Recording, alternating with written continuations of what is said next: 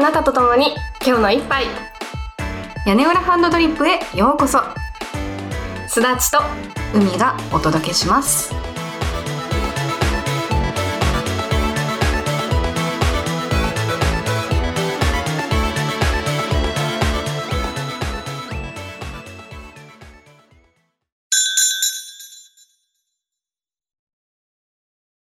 サワディーくんちゃらカフェメカ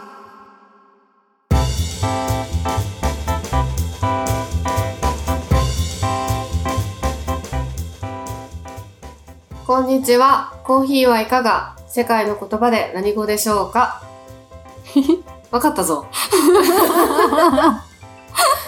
わかっちゃったんだから。本当はねもうちょっとねしとやかに言いたかったんだけど、うんすごくリズム感のある言葉だからうとてもとてもん。そうだね。ちょっとじゃあみんな考えながら本編聞いてね。考える正解は本編の後で。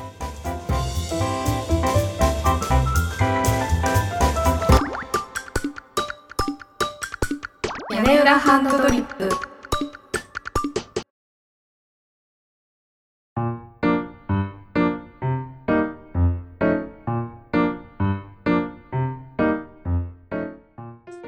えみちゃん、今日はお便りが来て ます。えー久しぶりじゃないで すかお久しぶりに。ねめちゃくちゃ嬉しいねありがとう、すっごい嬉しい。豆ネームゆかかさん海さんすだちさんこんにちばんはいつもお二人に癒しとハーブを注いでもらっていますいつかお便りをと思っていたのですが過去の自分と今の自分会を聞いてムズキュンしたので思わずお便りを送っちゃいました哲学的な話を聞いたり友人と哲学対話をすることが大好物な私が昨年マイブームだった時間は人間が勝手に考えた概念であって時間には過去、現在、未来がなく、同時に存在している説を思い出しました。物理的な話はできないので、哲学的に楽しんでいます。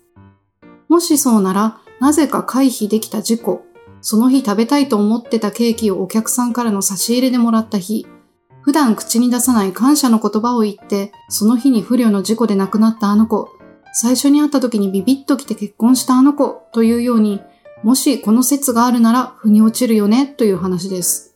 だって知ってるんだもんって。お酒の席で盛り上がるイフ話というだけなのであしからず。そんな話を聞いたり、本を読んだ時に、ちょうど映画メッセージを見て、SF すぎるかもだけど映像化するとこういうことなのかなとワクワクしました。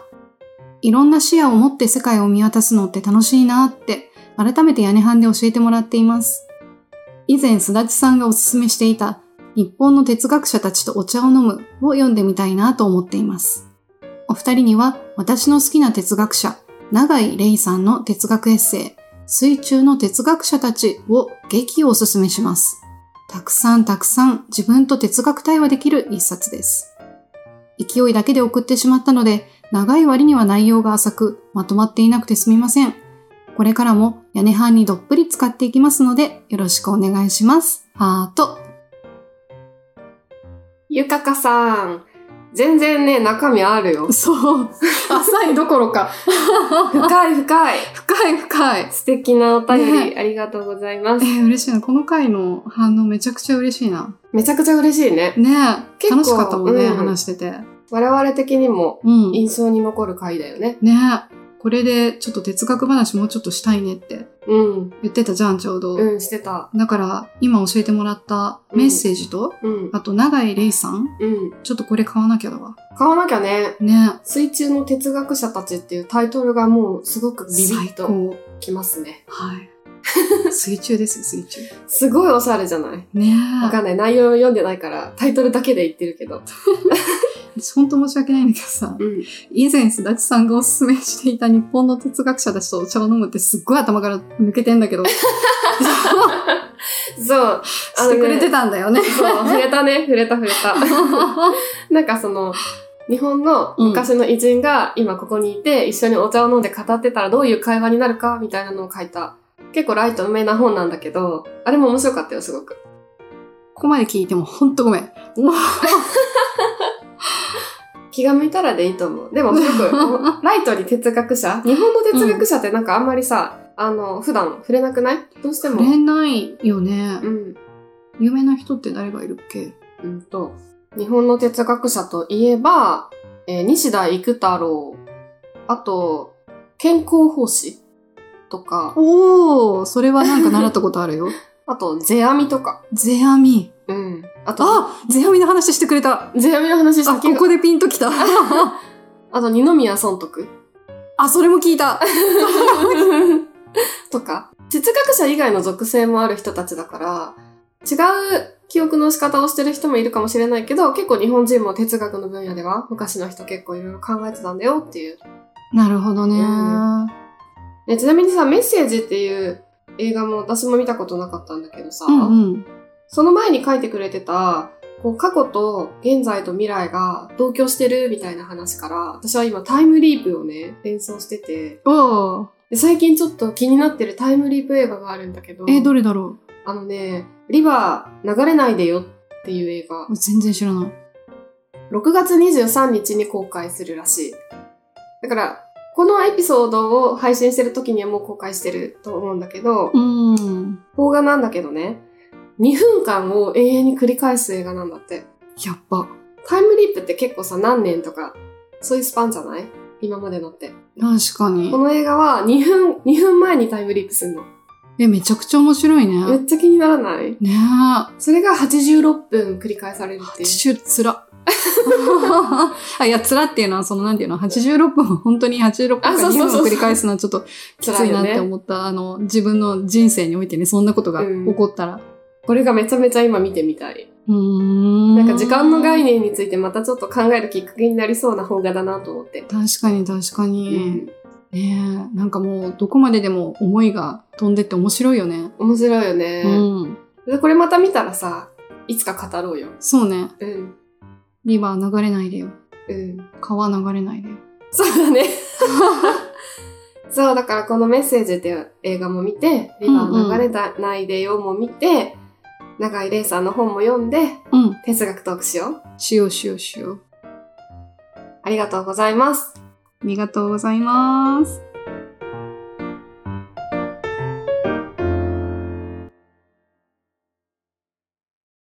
ではでは、今日のテーマは、世界で活躍する日本人。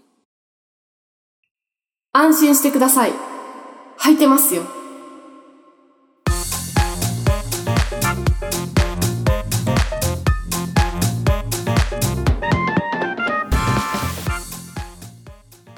とにかく明るい安村さんがね、ブリティッシュ、ゴッド、なんだっけゴッドタレントそう、ちょっとなんで、なんで言えなか ったブリティッシュボト、ゴグリ、ブリティッシュ、頑張れ頑張れ。ブリティッシュゴッドタレントに出たんだよね。うんうん。うん。BGT。 BGT。うん。で、それでまあ、決勝で、優勝はできなかったんだけど、決勝まで駒を進めて、めちゃめちゃ話題になったっていう話があって、いや、ちょっと私は結構感銘を受けまして、なる ほど。マツコ会議出てたね。あ、出てたんだ。出てた。見てなかったな。あほんとうん。どうだった面白かったなんか、この人うん面白いなって。いろんな人生あるなって思った。 そうだね。いや、なんかちょっと、ちゃんと愛を持って発言をしてるから、全然叩く意図とかはないってことは理解してほしいんだけど、私やす、とにかく明るい安村さんで笑ったことなかったのよ。あ、そうなんだ。うん。へえ。なんか私あんま裸芸とかね、うん。そんなに笑わないんだよね。あーなんそっかそっか笑ってくれいって言われてる感じがしちゃってて。なんか和芸が好きで、だからあんまり裸芸とかに興味を示してこなかったんだけど、なんかこのブリティッシュゴットタレントに出てさ、もうなんかあの会場中を巻き込んでさ、もうすごいポジティブなエネルギー爆発させてる感じが、あ、なんかほんと素晴らしいなって思っちゃって、なんかもうすごく、すごくありがとうって感じ。なるほ どね。すごいね。そんだけ、私実は全然その映像チラッとしか見てないから、そのん。熱狂っていうのがあんまり理解できてなくて。うん。いやなんか熱狂というかポジティブというか。なんかさ、外国の人ってさ、すごく面白い芸を見たらスタンディングオベーションみたいにするじゃん。うんうんだから、もともとそういう、なんていうの会場の空気が温まってるとか、そういう国民性とかもあるかもしれないんだけどさ、この会場を巻き込んださ、パフォーマンスって感じが、最近ちょっと日本に欠けてるんじゃないかなって思っちゃって。そうか、そうか。めっちゃいいな、これみたいな。あんな、お笑いの、なんて言うんだろうね、こういうの、お笑いの妖精すだっちゃんが。そう。 なんか和芸は和芸です。私大好きだから、うんうん。いいなと思うんだけど、こう会場を巻き込んだあの参加型エンターテインメント、いいなって。あの、これあれなんだよね。日本語だと、安心してください。履いてますよ。で、全部意味通じちゃうんだけど、うんうん。英語だと目的語がないと、まあ基本的にはダメだから、don't worry, I'm wearing で切ると、会場がこう、家って促されてる感でパンツって言ってるっていう。あー、なるほどね。うだから彼のそのネタの定型句というか、が、英語に訳すと会場を巻き込まざるを得ない構造になってるっていうのが、なんかもうそれもそれで面白くて、それ計算してないでやったのかな計算してないんじゃないかってすごい言われてね。て、 あ、本当に Don't worry, I'm wearing って本当めちゃくちゃ日本語をそのままうん訳して出てったら会場が乗ってくれたって感じだったんだ。 みたいなことをねすごい構図だなわ。かんないけどね、本人が言ってるのを聞いたわけじゃなくて、そういう記事を読んだだけなんだけど、うんうんもしそうだとしたらなんだけどね。もうなんかその偶然会場巻き込んじゃった感も、なんかもうめっちゃ可愛いって思 って。確かに。すごいね。うん。私なんか個人的にそのニュースを聞いたときに、うん。あ、裸芸が受け入れられるのかって思った。あ、それどうなんだろうね。ちょっとだからなんだろうな、感情が難しいんだけど、単純に言うと嬉しかったかな。確かにそうだうん。ね。まあ、ウェアリングしてたからじゃないあ、履いてたから。 なるほど。安心したんじゃ ないみんなな。るほどね。よかった、みたいな。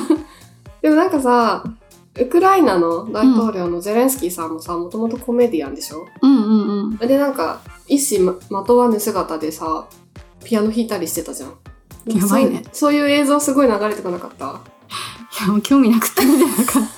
もともとなんかそういうコメディアンっていうのの知ってたけど、そうなんだ。そうそう裸芸してたらしくってさだから、まあ、ウクライナがちょっとそのアメリカとかイギリスとかの人とどのくらい価値観共有できてるかわかんないけどなんか海外でも意外と裸芸ってあれなんだなってそうそれを見ててさなんだろう日本でもまあ売れてたと思うけど日本の枠組みを超えて世界で、まあ、舞台に立ったのもすごいし評価されるとこまで行ったのもすごいしああなんか日本人すごいなって思えたからサンキュー安村って感じ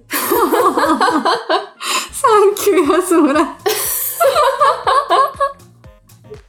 でもなんか調べるとさ結構いろんな人がそのブリティッシュゴットタレントとかアメリカンゴットタレントに出てるんだよね。すごい覚えてるのが、あうの、女の人、すごいなんか、国旗みたいなすごい薄い服着て。あユリアンあ、それ。あユリアンねそれ、あれはね、うんちょっと辛かったかな。確かに な賛否分かれるというかあれだようね。ん。ユリアンはそこまで行ってないのかなどうなんだろうね。話題にはなったし YouTube の再生回数がめっちゃ増えたらしいんだけどああ、そうなんだ。そうまあでもそこまで受け入れられてはないのか なびっくりしたな。勇気あるよねうん、すごいね。安村さんばりにめちゃめちゃ評価されて、ま、優勝したことがあるパフォーマーさんもいて え、そうなんだ。結構有名なのが海老名健一さんっていうあのパフォーマーでうん。なんかさ顔が落ちる芸やった人知らないなんかこう服着ててコート羽織ってて普通に歩いててで顔がいきなりこの溝落ちあたりまでドンって落ちるっていう すごい。なんか肩の位置とか変わらないのに顔だけ溝落ちまでドンと落ちるみたいなパフォーマンスしてそれがすごい受けてへそえ。う、この人はね、アメリカンゴットタレントで優勝したの。わあ、知らない。何それす知ごい。らあ、ない一瞬見たことあるかもしれない。本当なんか日本でも、なんかニュース番組のゲストみたいなので出てきたりとか、へえ。たまに出てるんだけど、多分世界で活躍してんじゃないかな、この人。なんかさ、うん。知らない人っているよね。うん世界ですごい名を知られてるのに、うん。一般的にその、うんうん一般的にって言うとあれかもしれないけど、日本であまり知られていないっていうか。うんうんうんうん。ねたくさんいるよね。安村さんはね、もともと有名だからね、うん。うんすごい注目が集まってたけど。確かにね。結構いろいろいるよね。その、サグラダ・ファミリアで。なんだっけ主任長かうん、うんしてる人日本人の人だよね。あ、そうなの、うん、そうそう。知らなかっあ、た。本当。すごくないそあ、 有れ。名だと思ってた。そっか。それ知らなかったよ、私。うんなんか結構番組とかで特集されてて、ちょそうなんだ。っとね、見る機会がまだ、見てないんだけどうーん。サグラダ・ファミリアってさ、もうすぐ出来上がっちゃうんでしょあ、そうなんだ。なんかイエスの塔までできたんだっけマリアだっけだっけかでもなんか、あと80年ぐらい出来上がらないって言われてたけど、うんうん。意外と技術の進歩で進んじゃったみたい進んじゃなっ。たみたいな。へー。なんか、聞きかじった話だからさ、あれなんだっけ、あんまりそんな知識があって喋るわけじゃないんだけど、サグラダ・ファミリアってもともとあれなんだよね、し就労支援的な目的で建てられたんだよね。そうなんだそう。だからめっちゃ複雑で、建てるのにめっちゃ時間がかかるようにせわざと設計されてるって聞いたことある。へなんかー。もうその労働者の方とかが、だからその観光地として、ちゃんとお金を稼ぐものとして機能させつつ、ずーっとこう、建設に携わる人の職がなくならないようにみたいな感じで、ね、設計されたって聞いたことがある。カウディってすごいね。でも、技術の進歩で出来上がっちゃうってなって、本末転倒じゃんみたいそなうか。話を聞いたことがあるけど、どうなんだろう。う。え、でもその時に考える最高の策を練ったってことだよね。すごいね。そういうことだよね。しかもなんかはちゃめちゃじゃないしね。うちゃんと建物としてさ、美しくしつつ、めっちゃ壮大っていう。うんうん。すごいね。でも完成を見ずに死ぬっていうのをさ、あらかじめ計画してたとしたらすごいことだよね。すごいことだよね。うん。自分の、なんだろう、思想とか思い描いたものが自分を見ることなく、うんでも、後世につつないでいくっていうう。ん。すごいよね。あそんなすごいものに日本人が携わってるとは私は知ら恥ずかしながら知らなかったよ。あ。ねえ、でも私も全然、なんかたまたま、たたまたま知って、ねいや、素晴らしいえ、ね。なんかそういう人いっぱいいるんだろうなって思いつつ、うん。なんかアンテナが低くて全然。うん。あとね、一個びっくりしたのが、うん。アメリカのうん。大学院で、つまりがあった時に、うん。任天堂の人が来てたのかなうん。うん。任天堂といえばって、うんみんなに、会場のみんなに呼びかけたの。で、そこの会場にいたのはさ、ほぼほぼアメリカ人で、うんまあ、そこで私はきっとマリオとかが出るのかなとか思ってたんだけど、うん。宮本って言ったの。 すごい。私知らなくて、うん。はって思って、うん。宮、宮、宮本って言った今みたいな、日本の名字だと思ってうんググったら、有名なうん。宮本さんって、すごい人なんだっていうのを教えられたっていうのはあった。え、すごいね。ねえ人の名前覚えてるんだね。まあちょっとその大学院っていうか、みんな、あの、頭良くって、うんまあギークな人たちも多かったから、 そっか。なんかギークな人にとっては、そっちの方が、あれなんだね、巨匠って感じなのかなねえ、ねマリオじゃ面白いないみたいな。そうなんだね、面白いね。でもなんかさ、確かにさ、その人もそうだしさ、任天堂とかっていうブランドもさ、日本から世界に羽ばたいてるさ、素晴らしいブランドだよね。ねえ、誇らしい。誇らしい ね。私が作ったわけでは全くないのそうにそうそう、全然関係ないの に。なんで誇らしいんだろう。 世界で認められてる日本のブランドといえば、任天堂のほか、まあでも今でもまだトヨタとかは。ソニーじゃないですか。あ、ソニーか。ソニーはもうアメリカの会社だと思ってる人多いらしいから。あ、そうなの。そそう、れは、それはそれでなんか複雑な気持ちだね。そうでもそう 思うぐらい、うんなんか自分たちの国で活躍してるっていう、うん、うん。なん。か理解で見てるのかなって思うと、ちょっとすごいなって思うよね。確かにね、うんそれはそうだわ。そういうのって他にもあんのかなそうだね。日清日清。日清って海外どれだけ進出してんだろうね。でもなんかカップラーメンってさ、めちゃめちゃ発明だって言われないああ、言われる言われる。ね、非常食にもなるし確かに確かに。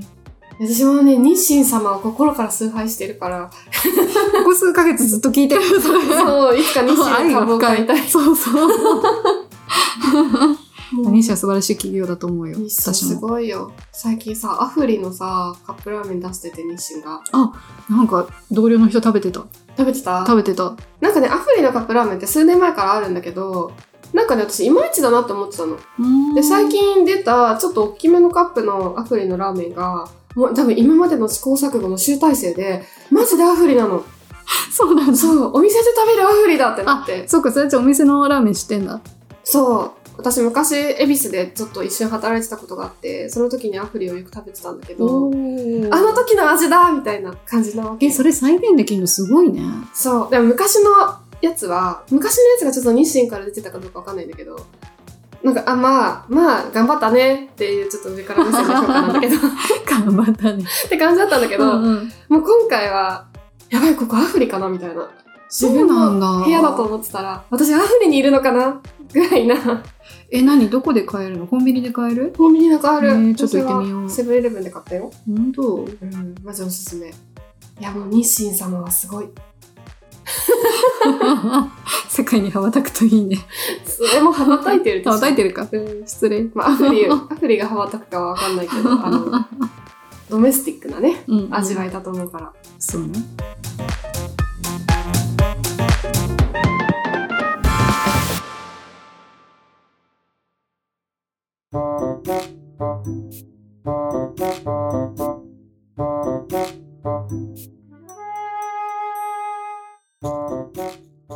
でちなみにね、世界に羽ばたく日本人、世界で活躍する日本人は、今だけではなく、昔の偉人もたくさんいるじゃないですか。野口英世。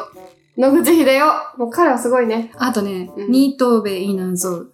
だいぶ渋いとこ行ったね。なぜかというと、うん。彼はバンクーバーにいたことがあって、うん。ニートーベイナンゾウ、ニートーベイガーデンっうん、ていうのを私は行ったことがあるからなんですへえ、そんなのあんよ。の彼の名前を冠したガーデン。なんでバンクーバーよくわかんない。そこをね、ちゃんと読めばいいんだけど、当時の私は、へえ、日本人の名前、ふーんとか言って、受ける。緑がいっぱいとか言って帰ってきたかで、今さ、ちなみにら。うさ、ん。海が行ったさ、野口英世も、うん渡辺稲造も、共通点があるじゃないですか。え、医学いや、違 う、ももっともっと。私、人間。ねもっと待って待って待って。あの男性。うん。言っちゃう と、教授。二人ともお札にいた人。なってたでしょなってた。で、ちょっと、ちょうどね、来年お札が変わるんだよね。はい、はい。 2024年に。あ教えてくれたね、この間。そう、新しい紙幣が出るんだけど、まあ、ちょっと新しい紙幣が出る前に、この人にクローズアップをしたいと思って、はい。今日取り上げたいのが最後に、福沢諭吉様。え、お札になるっけ彼今一万円札だよ。あ、そっ。か。ちょっと待 ってよ。いつの間に知らない人がお札、お札だった。お札になる。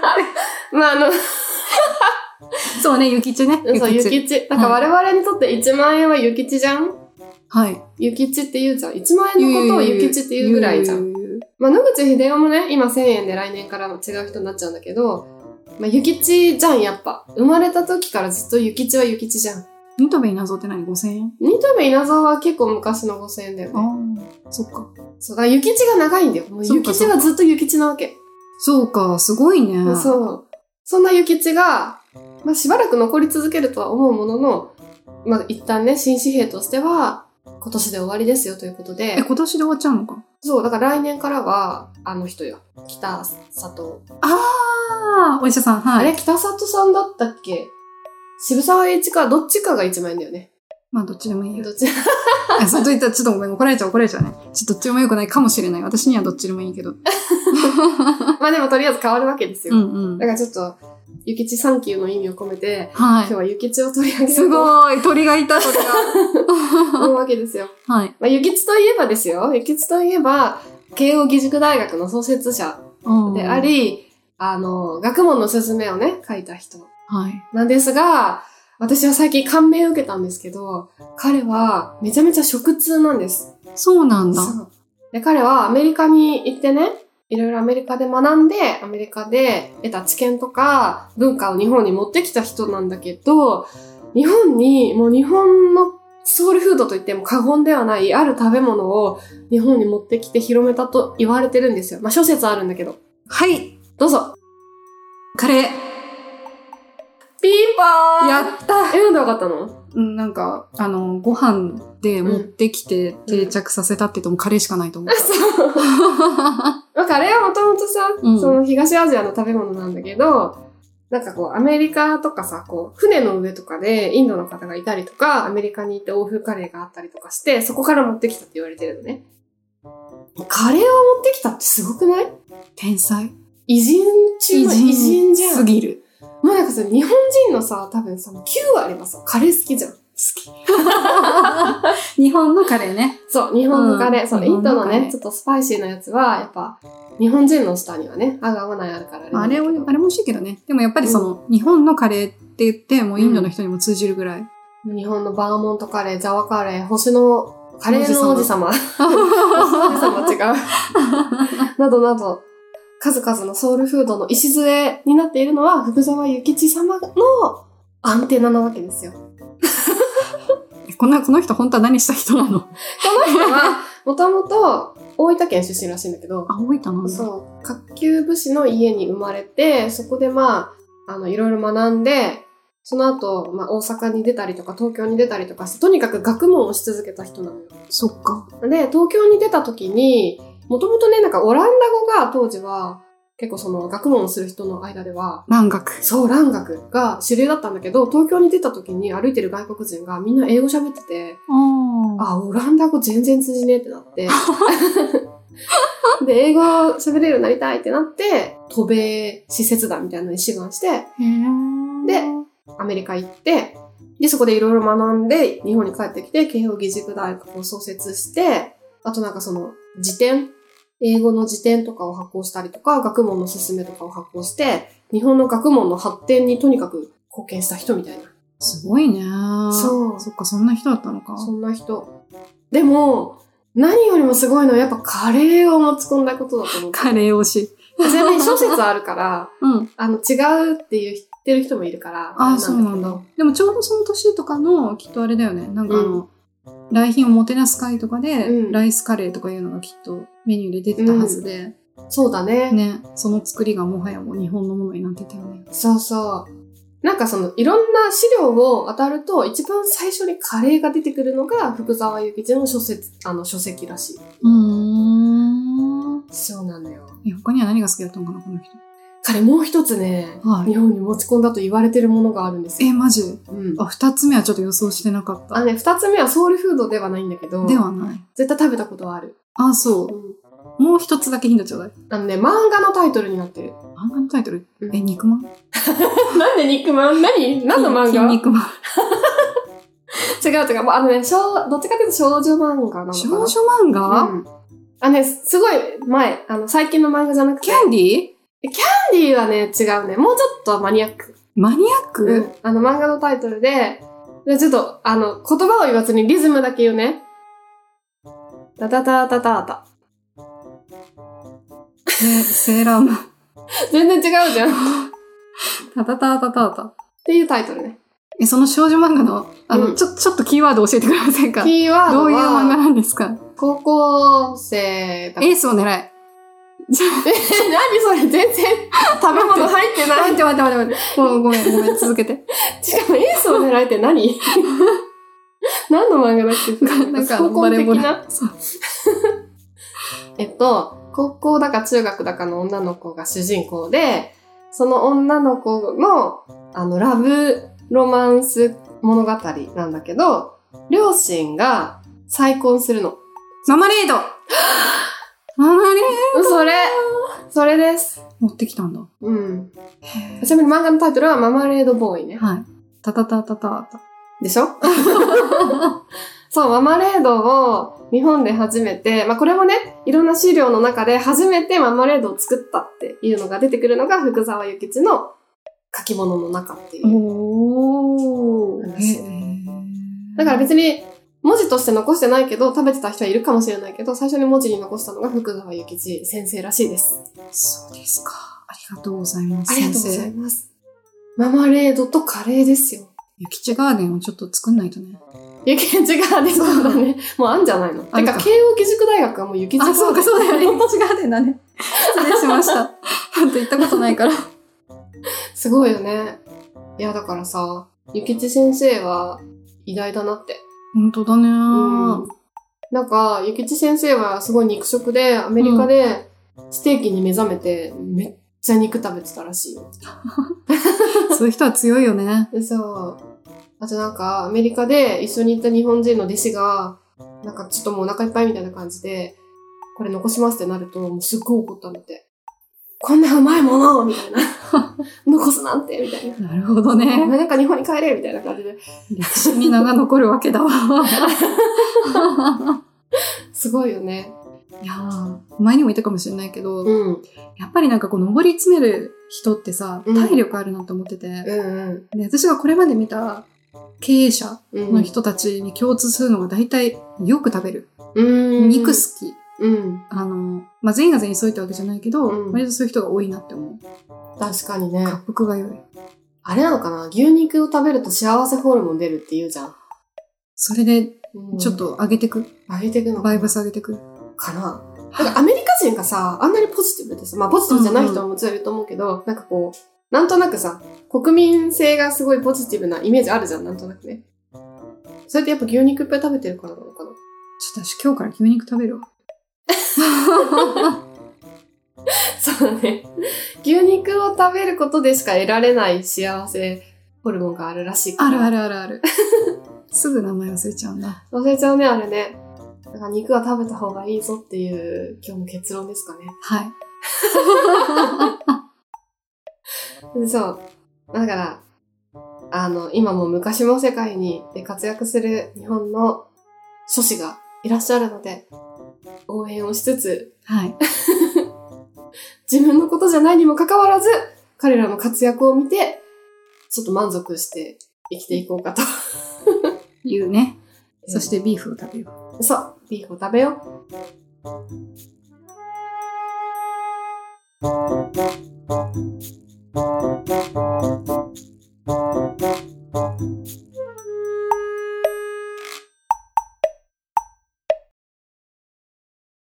サワディー、クンチャラカフェマイカ。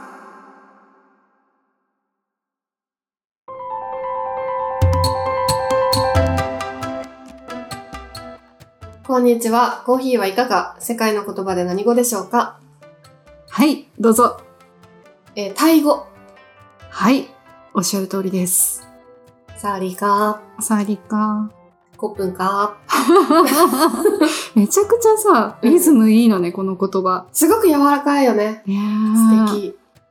なんかさ、タイ料理ってさ、ちょっと、なんていうのかな、少しさ、お香っぽい香りとか、うん。はいあとレモングラスの爽やかな香りとか、うんいろんな要素があるじゃん。酸味とかも効いてて。はいはいはい。なんかちょっと言語と通じない通じるね、うん確かにね。あの、リズムがあるけど柔らかい感じの味わいというか、うで、んちょっとピリッと、なんかスパイスも効いてるみたいな。な。よきよき。どうして今日タイにしたの日本人の移住者が多い国あ、そうなんだ。で、一番上はね、うん。アメリカ、中国が争ってて、うんうんうんまあそんなもんかなと思ってたんだけうど、んうん、タイが出てきて、あ、確かに日本の人タイ好きだよなと思って、確かに。リタイアしていくとかさ、うんうん。ね、そっか。あ、その観点は考えたことなかったな。タイ行ったことある抱いたことないけどめっちゃ行きたい。というわけで、サワリカ5分か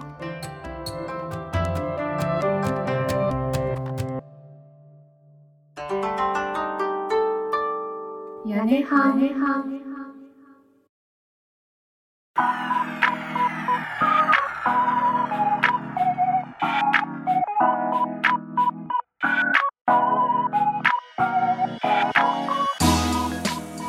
今日の一杯いかがでしたか屋根班ではマメーズの皆様からのお便りを募集していますフォームでもメールアドレスでもメールの方はやねはん .coala.gmail.com yanehan.koala.gmail.com ですツイッターのアカウントは、アットマーク屋根半アンダーバーコアラ、アットマーク YANEHAN アンダーバー KOALA です。つぶやくときには、ハッシュタグ屋根半、カタカナで屋根半をつけていただけたら反応しに行きます。ほなまた See you around!